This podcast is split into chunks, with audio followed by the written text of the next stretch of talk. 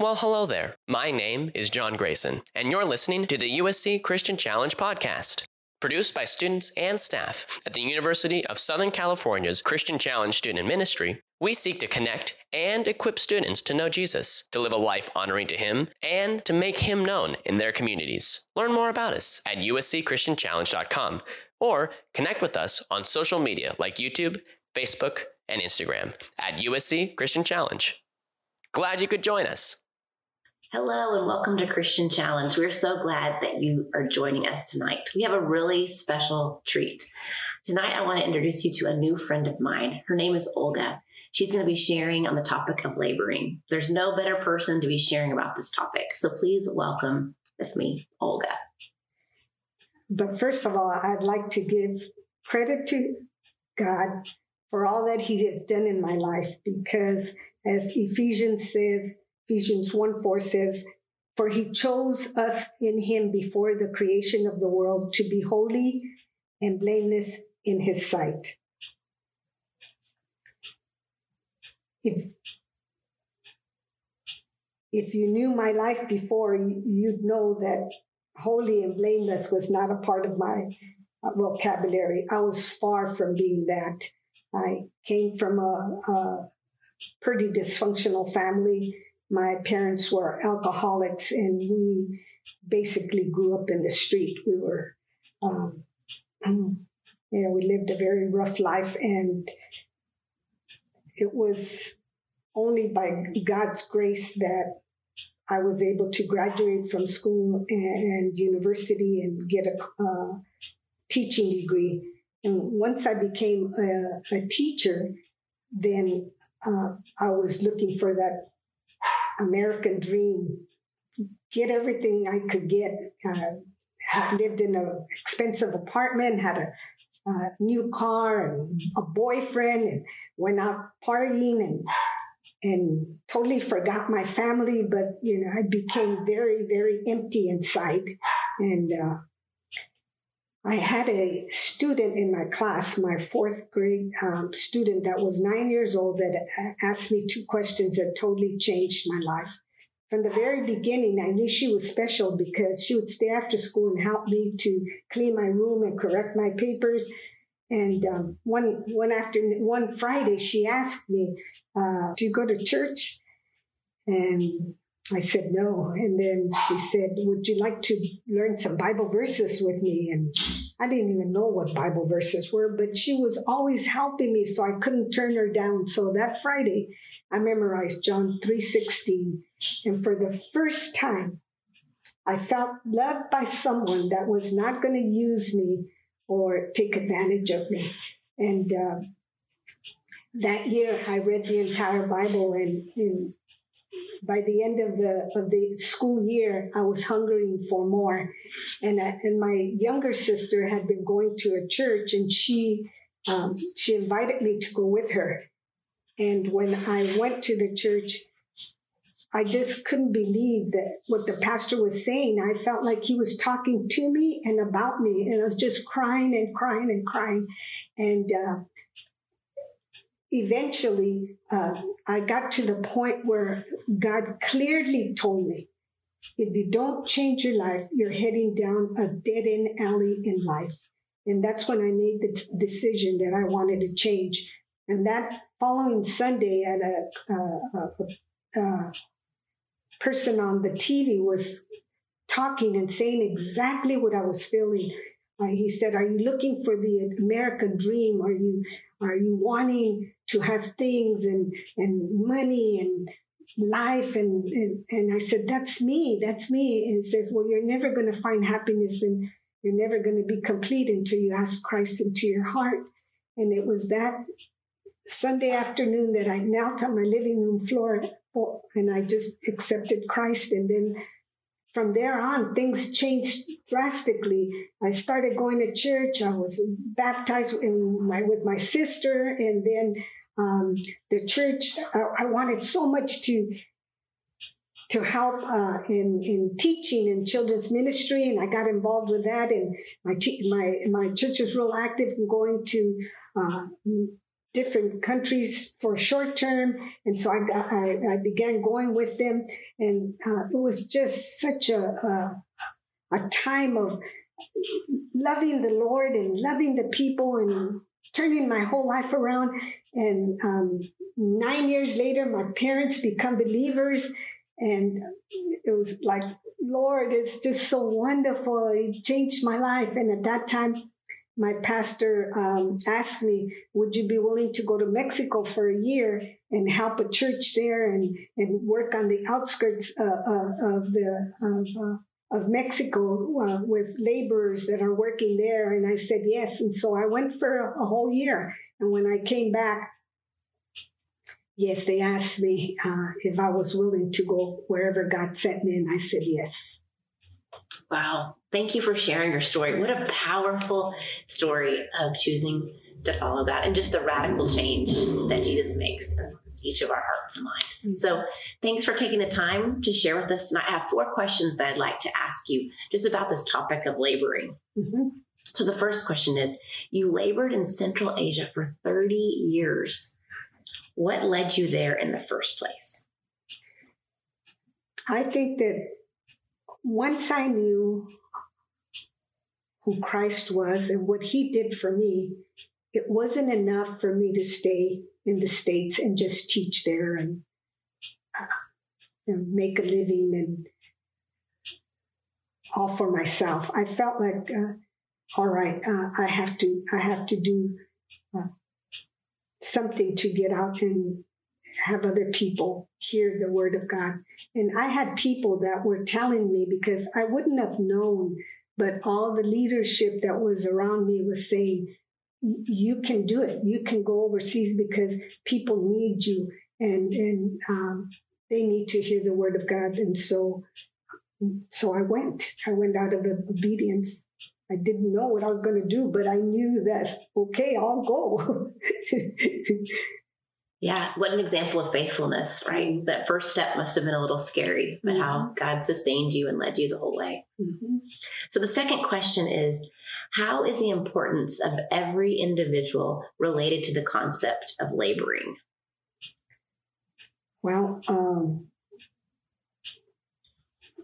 as you can see, I wasn't even prepared to go. I had no intentions of ever going, but uh, the Lord chose me. And then after being out there for so long, I realized that uh, God chooses us. He he he chooses different people for different uh, uh, tasks to do overseas because there's so much to do and so many people are so different so uh, the people that i attract may not be the same people that my coworkers attract so uh, i think that uh, god can use uh, in everyone eh, that's willing to go and serve yeah so true thank you mm-hmm.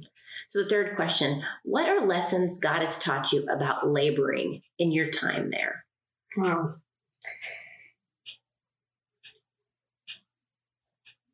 Through the school of hard knocks, it, it's not. It was not easy at the beginning um, because my ways were not other laborers' ways, and so uh, we knocked heads. And I don't know if you know, but most of the reason the, the reason most people leave the the field uh, is because they don't get along with other people it's relationships and so um, i began to realize the importance of all parts of the body have to work together uh, in order to to um, to accomplish the work so teamwork is so important and giving people uh, space for differences. We're all so different, and uh, the things that that bother me, uh, maybe they're not that important, and so you start putting those things um, to decide. I, I did want to share what I learned when I would go out on these short-term trips with our our church. Uh, we were we were required to memorize uh, Philippians 2 the beginning part. It says, Therefore, if you have any encouragement from being united with Christ, if any comfort from his love, if any common sharing in the Spirit, if any affection and compassion, make my joy complete by being of the same mind, maintaining the same love, um, united in spirit, intent on one purpose. Do nothing from selfishness or empty conceit, but with humility of mind, regard one another as more important than yourselves. Do not merely look out for your own interests, but also for the interest of others. Have this attitude in yourselves that was also in Christ Jesus. And really, though that became a part of me, and I began to realize the importance of that in working with my team. And uh, another uh, thing that God taught me is obe- obedience and being under authority.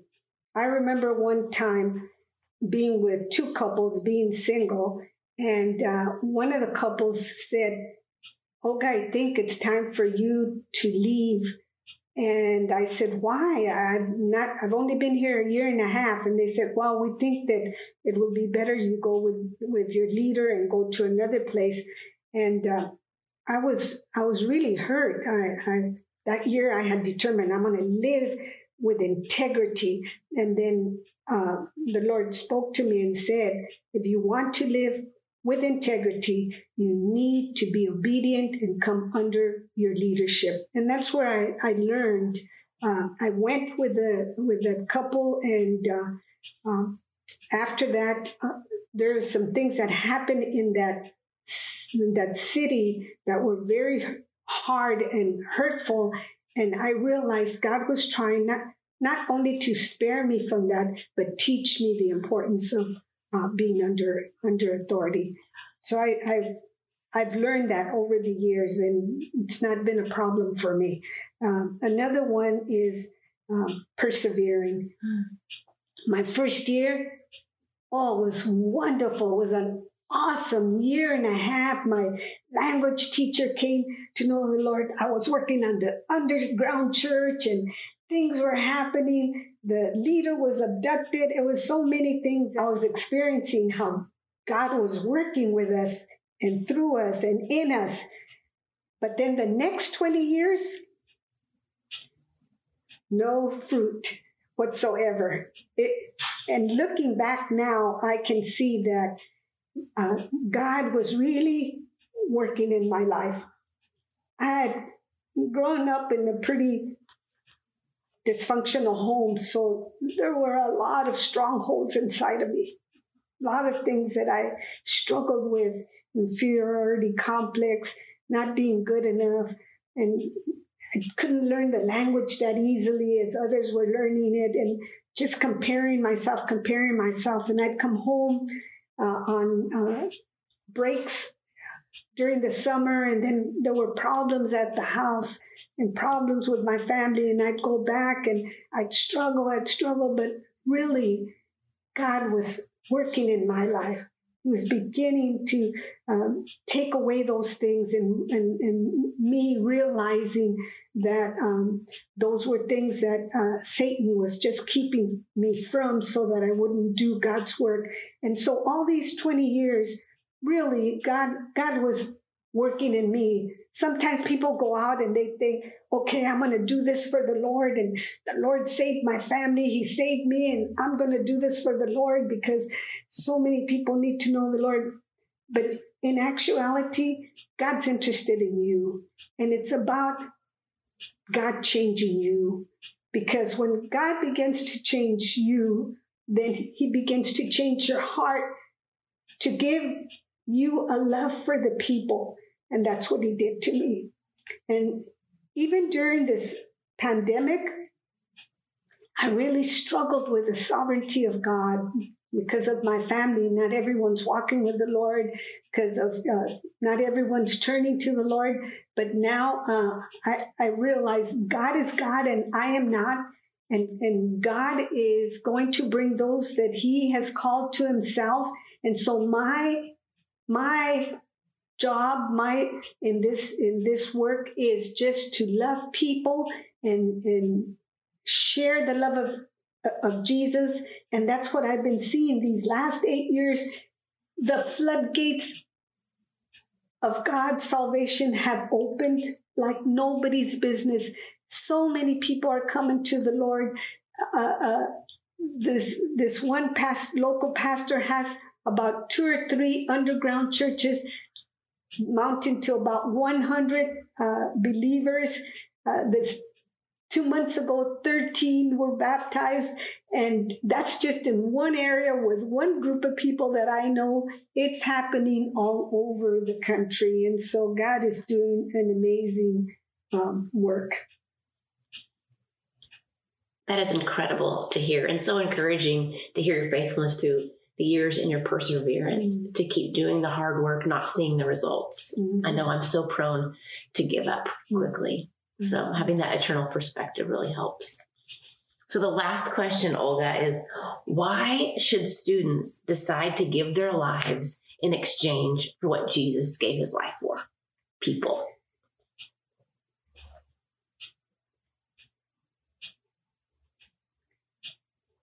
I don't know if you decide, but um, God will put it in people's hearts. And, uh,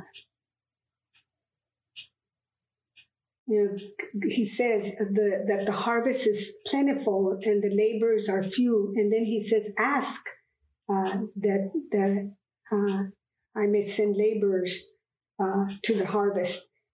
And so there are many people that are asking uh, the Lord to bring people. And I think it's something that you settle with God. Uh, uh, for me, it was easy. For me, it was, I didn't give it a second thought. It just seemed so natural to do something like that. Some people may struggle, but I'll tell you, um, when the door opens, when the Lord opens a door, there's no stopping that. And if he doesn't want you there and you go there, he'll close the door. And so um, the, the Lord has said that the end will not come until every person has had a chance to hear the gospel. And so Revelation uh, 7 9 says, After this I looked, and there before me was a great multitude that no one could count from every nation, tribe, people, and language standing before the throne and before the Lamb. And so, if you want to see that, get out there and become one of those laborers because I'll tell you, it's the richest part of my life. I may have retired but it doesn't change what God has put in my heart to love people, and people need people like you to love them, and so that they could come to know the Lord. Amen. Yeah. Thank you for your time, Olga, and your willingness to invest in oh. these students. And I hope that you can meet them one day soon since you're local and in the area. And so, can I pray for you and for oh, these students please. as we close this? Father, thank you for Olga's life. Thank you um, for her faith that is worth imitating and her example. And I thank you for her willingness to share with us tonight her story of, of being a faithful laborer on the other side of the planet for 30 years and just how you have used her to, uh, to share the good news of Jesus with so many people. And so I do pray that tonight, as there are students scattered across LA and California and United States and the world, that, that Father, you would use this message to spur students on to love you, to know you, and to make you known. And that out of this group of students, there would be many who would choose mm-hmm. to labor for you until they see you face to face, whether that is wherever they get a job or on the other side of the world with people whose language they will learn and culture they will as well. And so I thank you that you write stories is so much bigger than we could ever write ourselves. And thank you for Olga's example of that, of, of putting her yes on the table and and letting you and direct her steps. And so I pray that that would be true for all of us, that we would surrender willingly and wholeheartedly to you, letting you write the story of our lives. We love you, King Jesus. In your name we pray. Amen. Thanks for stopping by, and thank you for listening to the USC Christian Challenge podcast. Since you're already here, check out some of our other recordings. I might be biased, but we have a lot of great content. If you enjoyed it, subscribe to us and give us a five star rating on iTunes. It really does help us reach others with these resources. Once again, you can learn more about us at uscchristianchallenge.com or find us on social media at USC Christian Challenge.